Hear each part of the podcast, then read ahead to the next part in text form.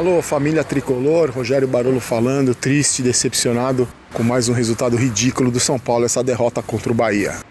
Bom, família tricolor, mais uma vez eu venho aqui nesse espaço conversar com vocês para falar sobre mais uma atuação ridícula do São Paulo Futebol Clube, mais uma decepção em partidas de mata-mata, mais uma derrota dentro de casa, mais uma vez a gente vendo um time apático, um time sem criatividade, um time com jogadores abaixo da média, jogadores de Série B e principalmente o que eu achei nessa partida contra o Bahia. Jogadores que não se importam com a derrota, jogadores sem sangue nos olhos, jogadores sem vontade de vencer, sem vontade de acabar com essa fase terrível, com essa fila terrível, com esses anos todos de decepções e vexame. No Murumbi, nessa quarta-feira, pouco mais de vinte mil pessoas foram assistir a partida contra o Bahia na esperança do time se apresentar melhor do que se apresentou contra o mesmo Bahia no último domingo de manhã, quando numa partida tenebrosa, o zero a zero acabou sendo nota para as duas equipes. Nessa quarta-feira, mais uma vez, no meu ponto de vista, um erro de planejamento absurdo do São Paulo. O São Paulo entrou com várias reservas em campo.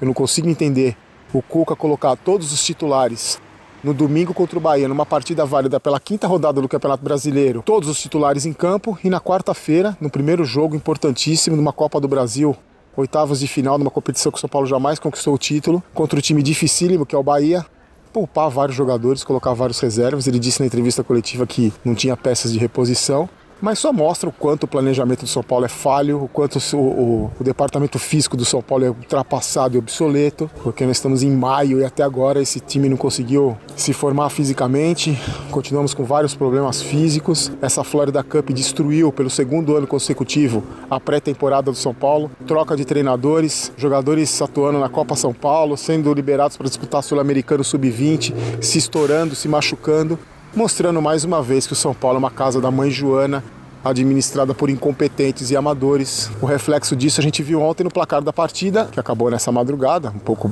antes da meia-noite. Um reflexo dentro de campo de um time apático, um time que não chuta gol, e um time que tem jogadores que simplesmente não podem vestir a camisa do São Paulo, que é um clube, inacreditavelmente, que não tem laterais. Como é que pode um time da grandeza do São Paulo não ter nem lateral esquerdo reserva, nem lateral esquerdo titular, nem lateral direito de origem, nem lateral esquerdo de origem, nem lateral direito improvisado, nem lateral esquerdo improvisado? O Reinaldo tem se mostrado um jogador mais do mesmo, ou seja, um jogador ruim, que viveu boas fases.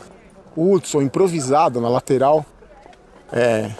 se caracteriza bem por essa palavra improvisado, porque se já no meio ele é ruim, na lateral ele é ridículo. Mesmo assim, mesmo sendo ridículo, consegue ser um pouco melhor do que ele é como volante. Aí você tira uma ideia da qualidade do jogador como volante, se na lateral ele já faz um papel horroroso, consegue ser melhor do que como volante.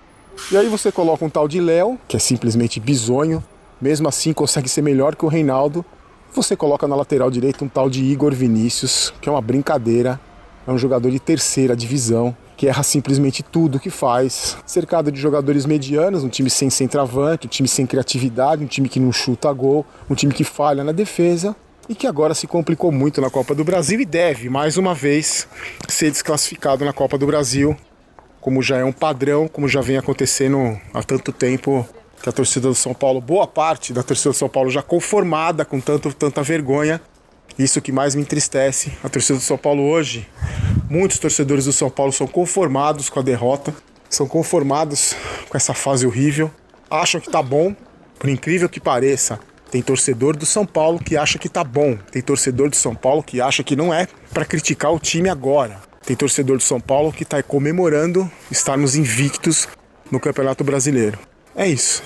É assim que caminha o São Paulo, nós estamos em maio e praticamente o ano já acabou, porque duvido que esse time consiga reverter a classificação para o Bahia. Se reverter, aliás, vai ser uma classificação mais épica do que a virada do Liverpool para cima do Barcelona ou do Tottenham para cima do Ajax. Não acredito que esse time vai conseguir virar esse resultado em Salvador, porque não consegue marcar dois gols em ninguém, no Murumbi muito menos, imagina fora de casa, e também não existe a menor possibilidade de título desse time no Campeonato Brasileiro. Então é isso aí, torcedor São Paulino. Já você que não é conformado, já vá se conformando, porque dois mil e dezenove com certeza mais um ano na fila, infelizmente. Domingo temos o Corinthians e, analisando friamente, qual a expectativa que você tem, torcedor São Paulino, para esse jogo? Você acha que o São Paulo ganha do Corinthians na Arena Itaquera pela primeira vez? É possível? É possível.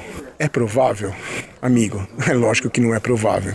Mais um vexame nos espera no domingo. Eu acredito sempre, porque como torcedor eu acredito sempre. Mas se a gente for analisar friamente, temos mais um vexame marcado para o domingo às sete da noite.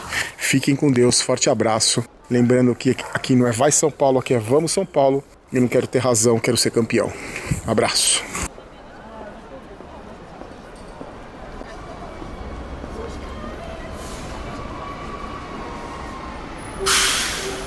Esse podcast é um oferecimento de O Esportista e foi editado por Valder Souza e Rafael Prado.